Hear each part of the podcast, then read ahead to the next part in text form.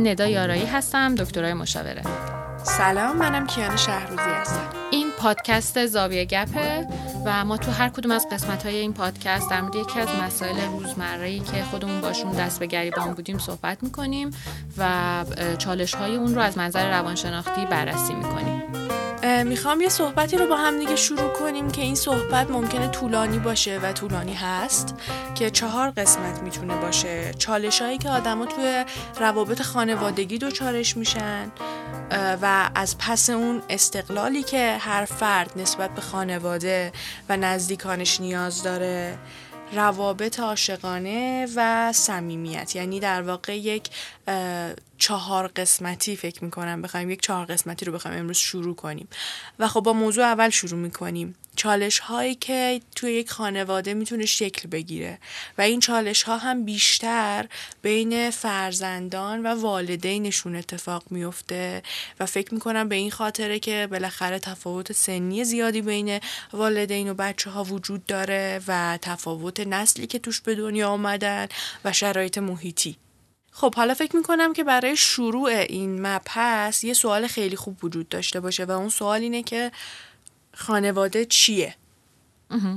خب خیلی سوال خوبیه و به نظرم بیا از انواع جهتهای مختلف به این سواله و جوابش نگاه کنیم. یکیش بستر تاریخیه.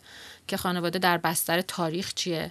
یکی بستر فرهنگیه یکی قاعدتا بستر اجتماعیه و حالا جنبه های دیگه و بستر روانشناختی که احتمالا یکی از مهمترین مبحثایی هست که ما بهش می‌پردازیم.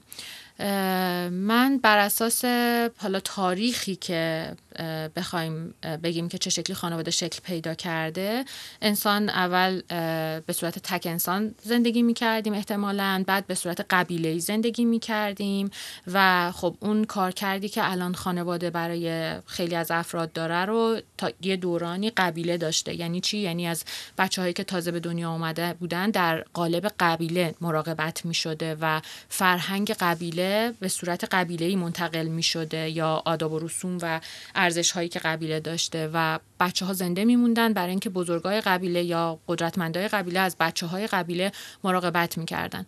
ولی وقتی که انسان یک نشین شد و قاعدتا حالا منابع غذاییش شکلش فرق کرد دیگه شکار خیلی نقش بزرگی نداشت توی داستان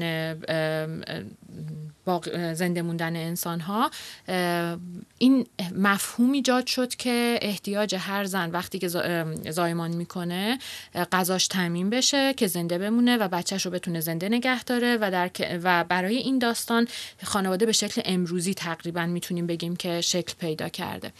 خب حالا این بستر تاریخیه رو اگه بخوایم یکم بیشتر بررسی کنیم پس تا همینجاش هم مناسبات قدرت رو داریم می‌بینیم که توی خانواده باید یه جوری باشه که یکی داره زاد و ولد می‌کنه یکی داره غذا رو میاره پس یکم قدرت دستکیه یا جایگاه قدرت در خانواده مطرح میشه. بعد ساختار خانواده مطرح میشه که چقدر خانواده منسجم دلیل انسجامش چیه و حالا اون ارزش هایی که خانواده رو کنار هم قرار داده الان داریم می‌بینیم تا این مرحله که من گفتم خیلی ابتداییه و فقط زنده موندنه که خانواده رو کنار هم نگه داشته. بعد توی یه برهه‌ای از تاریخ می‌بینیم که اون ارزش ها یکم ارزش های فرهنگی یا ارزش های درونی تر میشه مثل حالا بره هایی که یه ارزش های اعتقادی وارد مبحث خانواده شدن و باعث شدن خانواده انسجام بیشتری پیدا بکنه.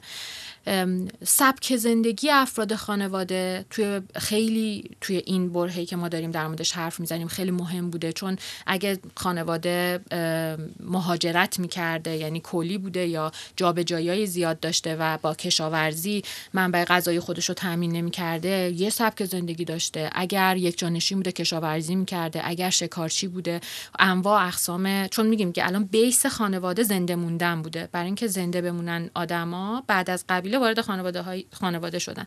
و منشأ اصلی این خانواده شدنه این بوده که بتونن غذا رو تامین کنن که کنار همدیگه باقی بمونن.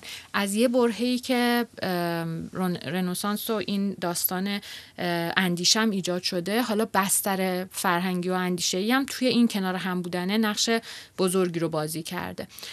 و بجز این ارزش ها و سبک زندگی از یه برهی هم این داستان اهداف و ویژنی که آدما داشتن که کنار هم دیگه باقی بمونن. یعنی وقتی که جامعه یکم صنعتی میشه حالا به دست آوردن و داشتن ها باعث شده که خانواده کنار هم باقی بمونن. پس بیس خانواده خیلی اقتصادی بوده و در جهت بقا بوده. خب. ولی ما می‌بینیم که خانواده امروز این رو خیلی کمرنگ تر مخصوصا بچه ها می‌بینن.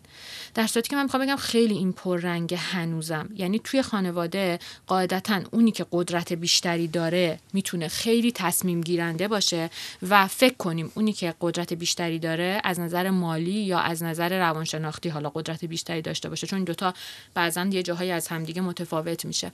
می‌تونه تصمیمای بیشتری بگیره و به بقیه اعضای خانواده شکل بده. خب پس ما خانواده رو الان از نظر تاریخی تقریبا بررسی کردیم که کار کردش چیه. از نظر اجتماعی ولی یه ذره فرق می‌کنه. چون وقتی که فکر کن مثلا یه گروه زیادی از آدما رو ما می‌خوایم سازماندهی کنیم اگه اینا رو به گروه های کوچیکتر تقسیم کنیم سازماندهی کردن آدما راحت تر میشه.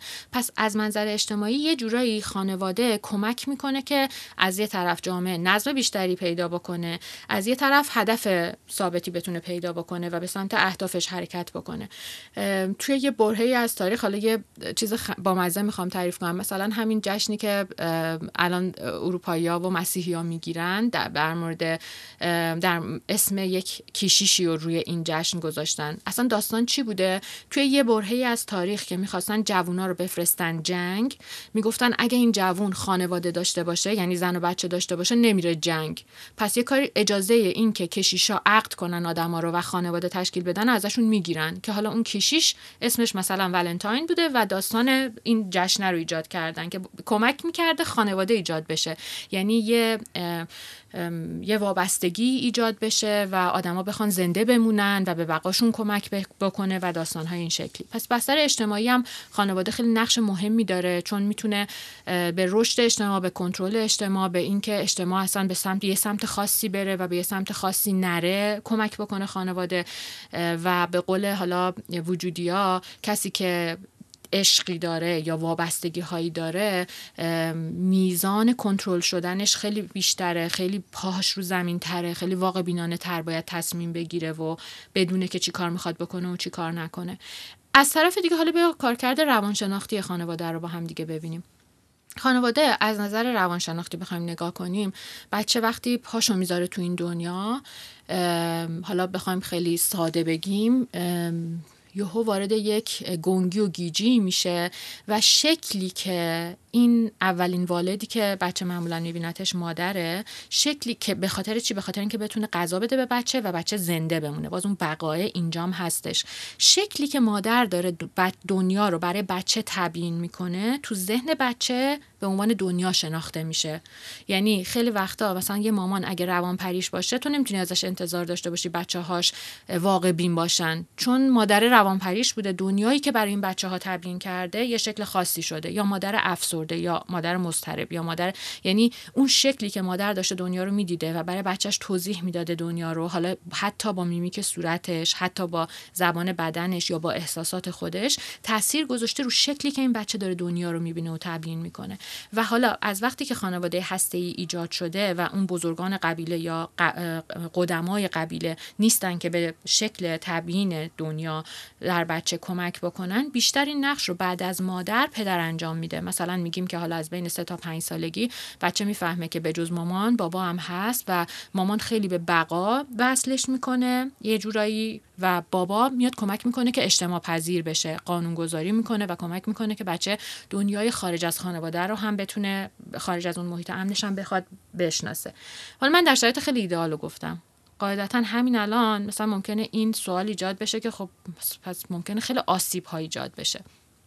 یعنی در واقع اصلا یه جور حالا نمی‌دونم این برداشت درستیه یا نه. این امکان نداره که یک مادر مثلا مادر مستربی باشه و فرزندانی رو رشد بده و بزرگ بکنه و وارد اجتماع بشن که مسترب نباشن. احتمالش خیلی کمه. یعنی به خاطر اینکه همونطور که گفتم مثلا ما تو بحث تنظیم هیجان که قسمت قبلیمون بود این شاید این نکته رو نگفتیم. شکلی که بچه ها یاد می‌گیرن که تنظیم هیجان بکنن شکلیه که مامان کمک کرده دنیا و هیجانات خودشون و ادراک خودشون از این دوتا رو بشناسن. و اگه مادر توضیح نداده باشه که الان چه اتفاقی داره میفته مثلا اختلال بردرلاین اصلا اینه که مامان حواسش یه جا دیگه بوده پرت بوده. بچه ترسیده و هیچکس بهش نگفته الان چه اتفاقی داره میفته بچه فقط یه گنگی و گیجی و یه سری انرژی تو بدنش رو تجربه کرده. و الان هم که بزرگ ساله نمی‌دونه چه اتفاقی داره میفته فقط می‌بینه که انگار انرژی میاد و میره و یه حالی داره که بی و نمی‌تونه روش اسم گذاری کنه و نمی‌تونه تنظیمش بکنه. خب پس قطعا وقتی که یعنی حالا الان به نظرم اتفاق درست اینه که کوچولو وارد دنیای مدرن و امروزی بشیم برای بررسی خانواده که بحثمون بحث کاربردی باشه. پس می‌فهمیم که خب اولین قدم برای تشکیل یک خانواده اینه که خانواده سالم. اینه که والدین از سلامت روان خودشون مطمئن دقیقا باشن. دقیقا یعنی ببین اصلا الان دیگه اون بقای مادی یعنی غذا دادن به یه بچه دیگه یه توی یک جامعه هستیم که این از این مرحله تقریبا اکثر خانواده ها خارج شدن. بیشترین چیزی که الان مهمه اینه که شکلی که من دارم دنیا رو می‌بینم و درک می‌کنم رو به صورت کاملا ناخودآگاه من منتقل می‌کنم به یه بچه. و اگر من این ادراکم از دنیا یه چیزیه که خیلی زخمی و آسیب دیده است قاعدتا اینو دارم منتقل می‌کنم به اون بچه. و خب این خیلی می‌تونه آسیب زا باشه. البته به نظرم بعضی وقتا نه بعضی وقتا مثلا همین الان وقتی یه خانواده می‌خواد صاحب فرزند بشه به این دیدگاه یه جوره کمالگرایانه نگاه می‌کنه. یعنی به این فکر می‌کنه که به دنیا اومدن بچه خیلی مهمتر از این سلامت روان است. ولی وقتی که خب الان ما داریم راجبش صحبت می‌کنیم می‌تونیم متوجه بشیم که نه اون اصلا از همه چی مهمتره. چون اگه که تو از اون سلامت روان خودت مطمئن نباشی قطعا اون بچه هم که متولد میشه زندگی با همون مشکلات رو در آینده خواهد داشت. ببین من برای پدر مادره که خیلی خب البته دارم میگم دیگه یه چیزی هست مثلا یه زندگی هست که زندگیه که آدم خیلی تصمیم گیرندش نیستن. خب من الان می‌خوام بگم درک می‌کنم و اینو می‌فهمم که خیلی وقت ما تو بستری بزرگ میشیم یا زندگی می‌کنیم که یه چشمون رو باز می‌کنیم می‌بینیم یه جایی هستیم و یه کارایی رو کردیم. یعنی خداگاهی بعد از عمل اتفاق میفته. خیلی وقتا جریان هایی که ما توشون قرار می‌گیریم این کار با ما می‌کنن که ما تصمیم نمی‌گیریم برای کاری. می‌بینیم انجامش دادیم و بعدا به خداگاهی می‌رسیم. ولی اگه می‌خوایم زندگی آگاهانه داشته باشیم قاعدتا باید به این آگاه باشیم که بچه ما در بهترین حالت از نظر سلامت روان تبدیل به ما میشه. از نظر بهترین حالت. در بهترین حالت از نظر سبک زندگی تبدیل به ما میشه حالا یه چیز خیلی خوبی که من می‌خوام بهش اشاره کنم اینه که الان انقدر دانش و حالا خدمات سلامت روان در دسترس اکثریت هست که آدما این فرصت رو ممکنه بتونن پیدا کنن که خودشون رو رها نکنن در دست جریان ها و هم مهارت آموزی بکنن یعنی والد شدن رو یاد بگیرن هم و مثلا تنظیم هیجان خودشون رو یاد بگیرن سبک زندگی سالم رو یاد بگیرن که کمک کنن اون چیزی که دارن به بچهشون منتقل می‌کنن حداقل یه قدم یه سانت بهتر از اون چیزی باشه که خودشون بودن و خودشون تجربه کردن. ولی این این شکلی اتفاق نمیفته که من به بچم بگم اینطوری بشه. من خودم باید تبدیل به اون آدمه بشم که تنظیم هیجان بهتری دارم که بچم بتونه تنظیم هیجان بهتری داشته باشه. فرایندش یه ذره پیچیده است ولی شدنیه. عملا داریم می‌بینیم که مثلا ممکنه من تا 28 سالگی مثلا تنظیم هیجان نداشتم. بعد الان یاد می‌گیرم تنظیم هیجان کنم و به تدریج بچم هم اینو می‌بینه و یاد می‌گیره و اون رو درونی می‌کنه و انجام میده. خب حالا الان یه چیزی خیلی زیاد فکر می‌کنم که بگم مود کلمه درستیه که من خیلی می‌بینم. یه سری گروه هایی که اسم گروه هاشون مادر و فرزنده.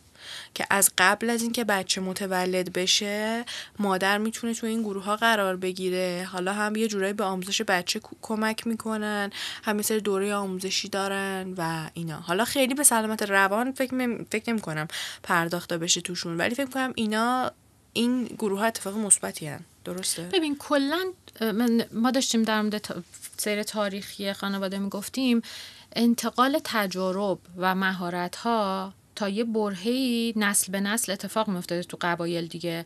الان خیلی جاها ممکنه که مهارت ها به صورت گروهی حالا توی گروه درمانی یا به قول تو گروه های مادر و فرزند بتونه منتقل بشه که به نظرم اصلا اینا خیلی چیزای خوبیه و خیلی خوبه که اتفاق بیفته.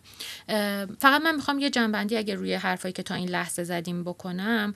من می‌خوام بگم که پس ما فهمیدیم که سلامت روان والدین توی اتفاقی که واسه بچه میفته خیلی مهمه. اگه ما یه مادر یا پدر مضطرب داشته باشیم اگه یه مادر یا پدر افسرده یا یکی از اختلالات شخصیت رو داشته باشن یا بر فرض مثال مهارت های زندگی پایینی داشته باشن کاملا می‌تونیم انتظار داشته باشیم که بچه ها آسیب پذیر باشن و درگیر داستان های مختلف باشن. حالا یه پاوز اینجا بزنیم. من می‌خوام یه کم اشاره کنم به سبکای خانواده اگه اجازه بدی. مثلا اگه یه تیفی رو بگیریم که این تیفه یه طرفش یه خانواده کاملا نادیدگیر و به قول معروف سهلنگار باشه یه طرفش یه خانواده کاملا سختگیر. و سلطگر و به قول معروف با قواعد و ساختارهای زیاد باشه. یا یه ملغمه از اینا باشه. مثلا یه مادره مادری که حواسش همش به یه چیزه و پدری که خیلی سختگیره یا مثلا خیلی مضطربه. یا بر فرض مثال یه شکلی که یعنی می‌خوام که ما یه طیفی داریم که این طیفه سهلنگاری یا بیتوجهی و سختگیری یا توجه خیلی زیاد توشه. خب قاعدتا ما می‌تونیم بفهمیم که وسط این طیف یه جاییه که از یه طرف بچه ها می‌تونن حالا بحث آزادی مطرح میشه توانایی فکر کردن و اندیشیدن به بچه دادن هستش و بحث اینکه چقدر برای بچه ساختار ایجاد میشه یا ساختارها چقدر منعطفه و یا چقدر جبریه قواعد چقدر باید نباید وجود داره چقدر قیدای تأکیدی وجود داره توی خانواده و دستورالعمل ها و قانون هایی که توی خانواده هست. خب. می‌خوام بگم یعنی ما این طیفه رو داریم که ممکنه که یه خانواده منسجم هم پدر و هم مادر یه طرف طیف باشن یا ممکنه توی یه خانواده که یه ذره در هم آمیخته است هر دوتای اینا باشن. یعنی مثلا اینو ما خیلی زیاد می‌بینیم که یکی از والدین بسیار سخت گیره یکی از والدین اصلا نیست انگار یا بودن نبودنش فرق نمی‌کنه یا فضای ذهنیش خیلی دور انگار هپروتیه خب و خب مثلا حالا توی شرایطی که یکی از والدین اینا ببین چیزاییه که من دارم میگم فقط به روان ربط نداره. مثلا یکی از والدین یهویی بیمار شده توی یه برهه از زندگی. این با قصد ممکن اصلا خیلی هم آدمی بوده که مقتدر بوده یا خیلی ساختارهای روانی منعطفی داشته ولی بیماری یه چیزیه که به خودی خود این والد رو خارج کرده از این حرفی که ما داریم می‌زنیم و انگار والده نبوده نادیده گرفته شده بچه.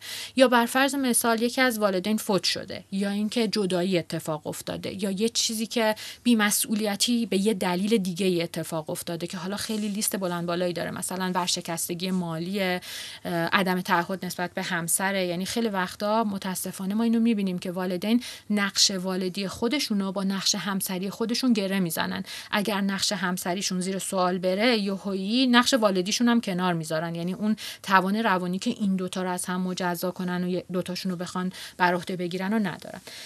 پس خب حالا ما می‌تونیم انواع اقسام خانواده رو با این حرفی که من زدم در نظر بگیریم. من می‌خوام خیلی آسونش کنم چون دیدی طیفه پس می‌تونه انواع اقسام داشته باشه و بر اساس اینکه مادر چجوریه پدر چجوریه یا والد یا مراقبین اصلی چجوریان تفاوت داشته باشه.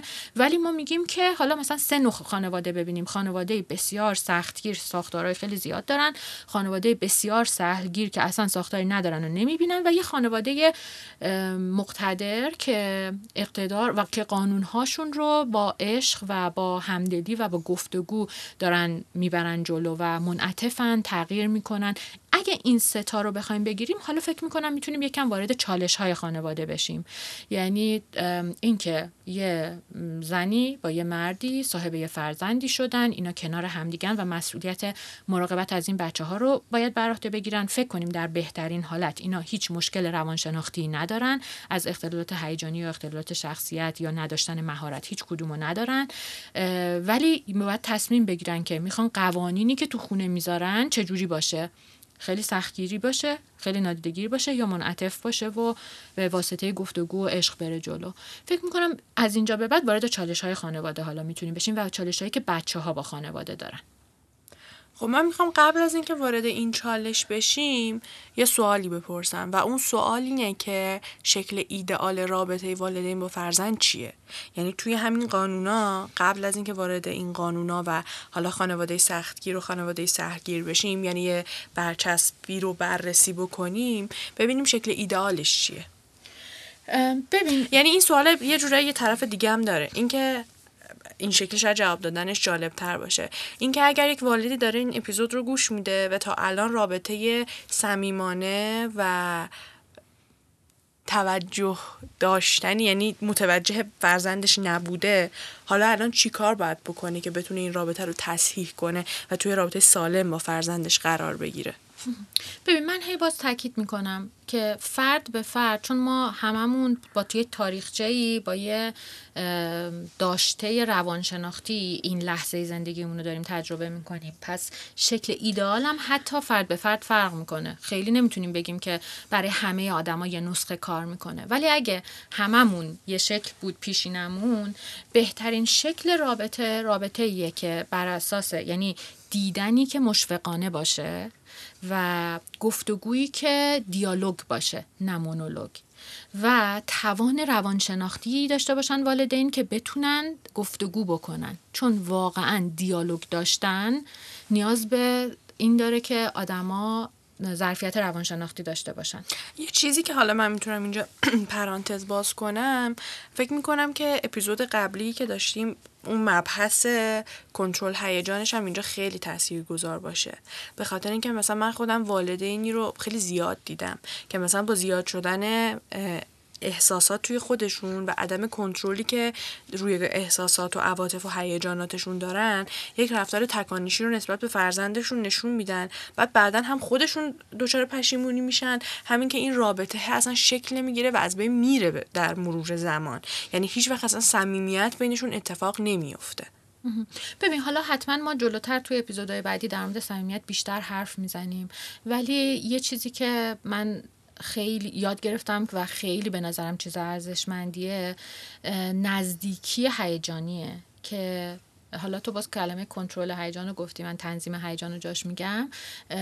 اگر من نتونم تنظیم هیجان داشته باشم نمی‌تونم نزدیکی هیجانی داشته باشم. یعنی نمی‌تونم بیام و به مثلا بچم بگم که آره من الان خشمگین شدم. از این اتفاقه یا من الان مضطرب شدم از این اتفاقه و بیا در موردش با هم گفتگو کنیم. مثلا فکر کنیم که بچه تصمیم می‌گیره تو سن 11 سالگی بدون اینکه به پدر مادر بگه با دوستاش میره پارک سه ساعت دیرتر میاد و والد یه تکانه هیجانی رو داره تجربه می‌کنه و بچه میاد و حالا چه اتفاقی میفته البته اینم فکر کنم جایگزینیه. مثلا اون والد ترسیده از اینکه بچهش دیر اومده و بعد حالا خشم میاد جایگزین این ترسی میشه که تجربه کرده. آره دیگه. اینجا همون پس تنظیم هیجان مطرح میشه. یعنی اینکه من چقدر اصلا بدونم دارم چه هیجانی رو تجربه می‌کنم محرک هیجانم دقیقا چیه این محرکه چقدر واقعیه چقدر حاصل زندگی زیسته منه چقدر از قبل من به فرزندم در مورد این داستان گفتم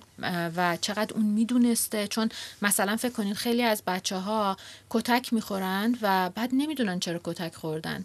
چون اصلا نمی‌دونن که چه اتفاقی افتاده برای والد در واقع خیلی با detail می‌دونن یعنی مثلا دارم میگم. می‌دونن که okay من این لیوانه رو زدم شکوندم دارم الان کتک می‌خورم. ولی نمی‌دونن که اون لیوان شکوندنه باعث مثلا خشم والد من شده و من دارم به خاطر اینکه اون رو دچار احساس خشم کردم در واقع تنبیه میشم. آره حالا تو لیوان شکوندنه یه زن عینیه. آره خیلی ببین خیلی جاها این اتفاق اینقدر عینی نیست. مثلا بچه نشسته تو اتاقش یهو والد میاد شروع کنه یه شکل خیلی خشنی بچه رو می‌زنه. بعد حالا مثلا با والد که اگه حرف بزنی می‌فهمه که مثلا والده بعد از پنج روز فهمیده بچهش مثلا سه روز پیش با بچه همسایه رفته بوده تو پارکینگ مثلا در مورد یه چیزی با هم حرف زدن یا یه چیزی رو به هم دیگه نشون دادن خب؟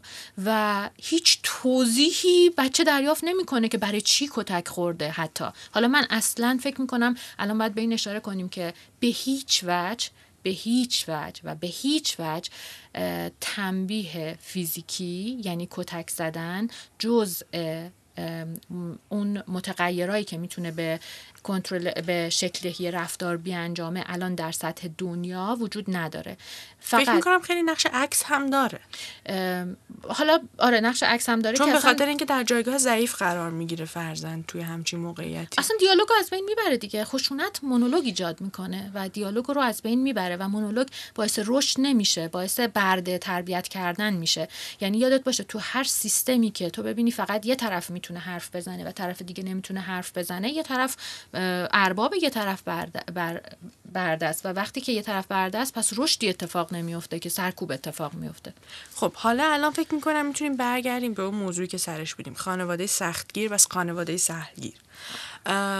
و اگه بخوایم از این باب وارد موضوع بشیم فکر می‌کنم همین مثالی که الان داشتیم راجع به خانواده ای که والد رفتار تکانشی داره اینکه بدون اینکه دیالوگ بکنه در واقع قوانین خودش رو قوانین محض می‌دونه و بدون اینکه دیالوگ بکنه قوانین باید اجرا بشن و هیچ چاره دیگه ای نیست خب حالا من می‌خوام یه کوچولو شاید از دید اون فرزندی که توی همچین رابطه قرار داره این رو بررسی بکنیم.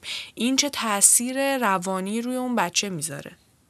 البته تو اون سوالی که قبلتر پرسیدی رو من جواب ندم ولی الان خوب شد که حذفش کردی چون که آره خیلی شاید بدتر به اون سواله بخوایم جواب بدیم. خب معلومه که وقتی که تو اولا فکر کن مثلا یه بچه سه ساله و بدون اینکه توضیحی در مورد اتفاقایی دور بهش داده بشه بیاد کتک بخوره. اصلا این کلک خوردن که میگه خیلی خشنه به آره. ولی باورت میشه که هنوز هست؟ واقعا هست. واقعا هست. خب؟ به خاطر همین من کلمش رو استفاده می‌کنم. این فاجعه است که من نتونم هیجان خودم رو تنظیم کنم و وقتی که میترسم یا وقتی که خشمگین میشم یا وقتی می‌خوام بچم رو توی اون چارچوبی که خودم امن و ایمن می‌دونم و احساس امنیت می‌کنم قرار بدم از خشونت فیزیکی استفاده کنم. ولی اتفاق داره میفته چون ما ناتوانیم در تنظیم هیجان چون مادر پدرامون بهمون یاد ندادن تنظیم هیجان کنیم خب؟ و این نسل به نسل داره منتقل میشه و من فکر می‌کنم خیلی خوبه. اگه حداقل نسل شماها یا نسل که بین من و تو می‌تونن بچه دار بشن الان در به قول معروف سنی هستن که این اتفاق میفته یاد بگیرن که کتک زدن و خشونت فیزیکی تقریبا هیچ جایی در کنترل رفتار و, و کنترل فرزند نداره. اگر یه بچه ای یه هوش پایین داشته باشه و یه کار خطرناکی که جونش رو داره آسیب می‌زنه رو انجام بده با یه درد فیزیکی کوچیک مثلا یه چیز بسیار کوچیک دردآور ما می‌تونیم فقط متوجهش بکنیم که یعنی تنبیه ببین کلمش توش هست که تنبیه یعنی متوجه کردن یعنی یه فردی متوجه یه چیزی بشه. پس اگر بچه ما آدم بچه کمهوشی نیستش و می‌تونه دیالوگ رو درک بکنه و ما می‌تونیم گفتگو بکنیم باید باهاش گفتگو کنیم برای اینکه بتونیم شکل دهی بکنیم به رفتارش و بدون شکل بدون گفتگو هر اتفاقی بیفته بچه توضیحی برای اون ماجرا نداره.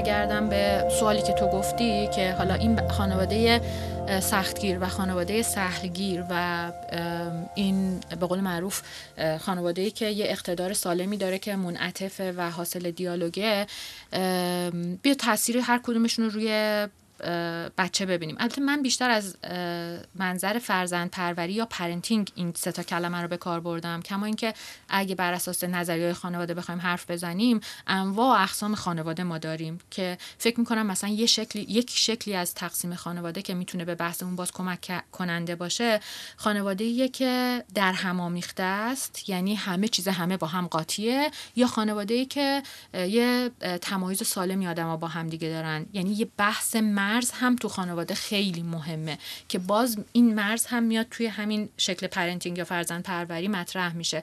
اینکه من برای من به عنوان یک والد و یار من به عنوان والد دیگه مرزهای سالم منعطفی که مثل ظروف تراوا یعنی از یه طرف بدونیم که چه اطلاعاتی رو به هم میدیم چه احساساتی رو با هم شیر می‌کنیم و چه شکلی با هم دیگه صمیم میشیم. از یه طرف به هم احترام بذاریم و وارد مرزهایی که طرف مقابل نمی‌خواد نشیم.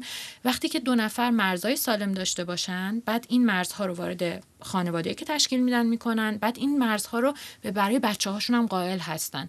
و, و بعد اینجا میشه که دیالوگ شکل پیدا می‌کنه. یعنی چیزی که کمک می‌کنه که آدما به دیالوگ معتقد بشن اینه که در همامیخته نباشن. سلطگری و سلطه پذیری تو ذهنشون جایی نداشته باشه. تو یه اشاره خوبی کردی. بالا پایین کردن آدما. خیلی از آدما فکر می‌کنن صاحب فرزندانشون هستن. حالا ما روایت زیاد داریم که گفته میشه که شما صاحب فرزنداتون نیستین. شما فقط اونا رو به این دنیا آوردین و حالا از نظر روانشناختی تا یه زمانی وظیفه اینو دارین که بقای اونها از نظر مالی و از نظر روانشناختی رو تامین کنین. ولی صاحب اونا نیستین. پس این نگاه بالا به پایینیه و اینکه من برای اون باید تصمیم بگیرم اون باید بتونه زندگی نزیسته منو زیست کنه یا اون باید این کارو کنه باز این خشونتیه که اینجا اتفاق میفته. البته فکر می‌کنم خیلی وقتا این به این خاطر به وجود میاد که والدین فکر می‌کنن دارن از خود گذشتگی می‌کنن برای فرزندشون. یعنی اگر برای خودشون هم احترامی قائل باشن که در حد سالم برای فرزندشون در واقع حقی رو قائل بشن نه اینکه حالا حق یعنی امکاناتی رو فراهم یعنی زندگی بکنن نداشته باشن درسته. درست اینجا رابطه سالم شکل می‌گیره. یعنی من از خود گذشتگی نمی کنم پس تو از تو هم انتظار ندارم از خود گذشتگی بکنی برای من. من در حد توانم برای تو می‌ذارم. و از تو هم انتظار ندارم چیزی برای بذار چون تو فرزند منی. ببین حتی اگه والدین یه جایی از مثلا از یه چیزی که مال خودشونه ببین من فکر می‌کنم حالا ما هنوز در مورد بحث ارتباط با یار حرف نزدیم تو اونجا من بیشتر میگم آدمی که اصلا نخواد از خودش بگذره تو هیچ ارتباطی قرار نمی‌گیره. یعنی انقدی گوش گنده میشه که یا باید سلطگر همه روابط باشه ارباب همه روابط باشه یا اینکه توی ارتباط قرار نمی‌گیره. بودن توی رابطه سالم یه میزانی از گذشتن از خود رو لازم داره که ما بتونیم مثلا به دیالوگ معتقد بشیم. یعنی ببین من اگه بخوام همیشه رو موضوع خودم واستم اصلا نمی‌تونم با تو حرف بزنم. ولی در مورد رابطه والد به فرزند من فکر می‌کنم این از خود گذشتگیه.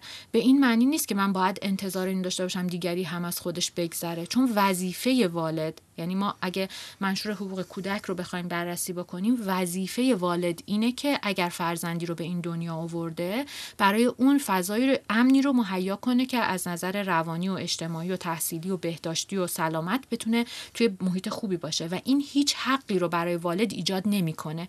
اینجاست که خیلی مهمه.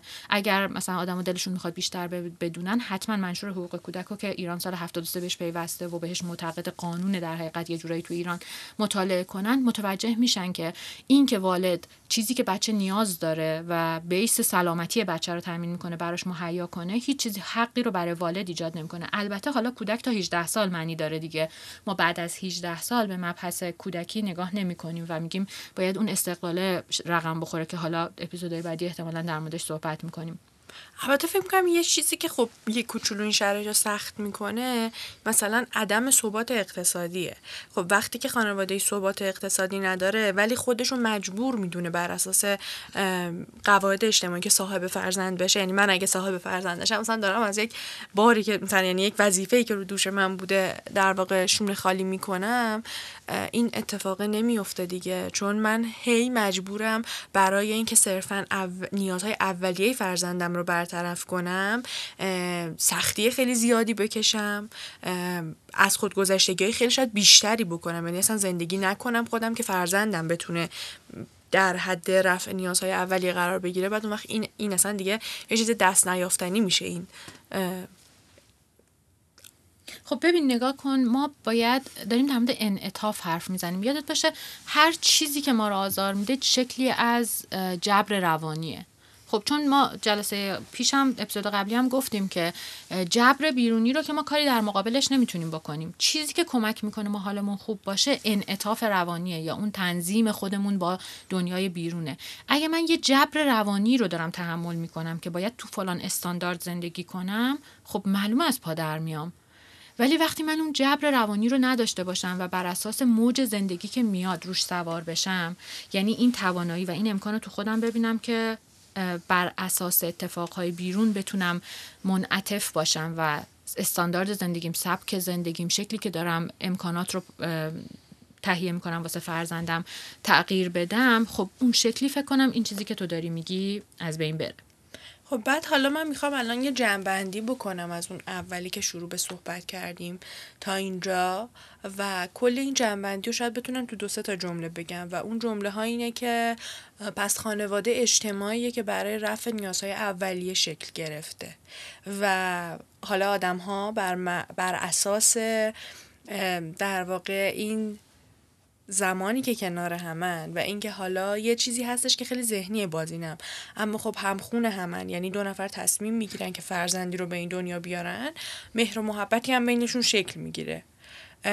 ولی خب حالا می‌خوام یه چیزی رو بگم که اینجا به نظرم جاشه. بعضی وقتا رابطه در حد رابطه خونی باقی میمونه.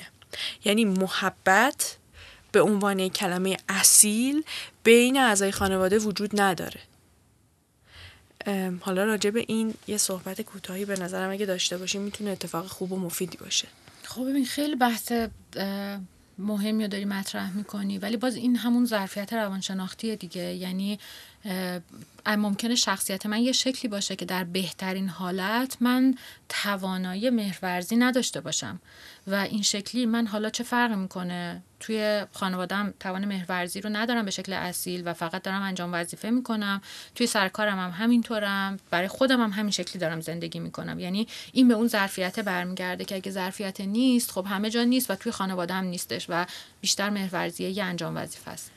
خب بعد من فکر می‌کنم که حالا جاش باشه که من یه نظر شخصی خودم رو بدم که خب پس باید به رابطمون به شکل واقع گرایانه نگاه بکنیم به رابطه خانوادگیمون. یعنی نباید یه چیز ماورایی از خانواده تو ذهنمون باشه و ما بخوایم که به سمت و سوی اون اعتقاد ماورایی بریم. باید ببینیم اوکی رابطه بین اعضا چه شکلیه هر کدوم از آدما چه باوری دارن هر کدوم در مقابل اون یکی چه نقشی رو دارن ایفا می‌کنن و بر اساس اون رابطه ای که وجود داره رفتار کنیم. نه بر اساس رابطه ای که تعریف شده است و ممکنه توی خانواده ما کاربردی نباشه. آره. در حقیقت تو داری در مورد انعطاف روانی حرف می‌زنی. این که من بر اساس یک الگویی از پیش تعیین شده توی این ساختار قرار نگرفتم. بر اساس اون چیزی که دارم الان درک می‌کنم از رابطمون توی این رابطه قرار گرفتم.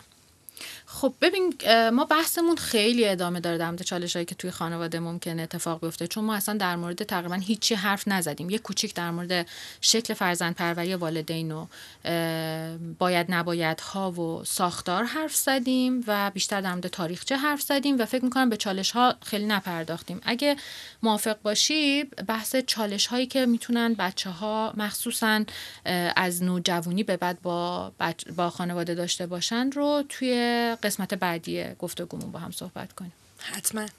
خب این اپیزود زاویه گپ امیدوارم که براتون مفید بوده باشه. اگر دوستش داشتین حتما به دوستاتون یا کسایی که فکر می‌کنین این اپیزود براش مفیده معرفیش کنین و خوشحال میشیم که نظرات شما رو داشته باشیم. خدا نگهدارتون. خدا حافظتون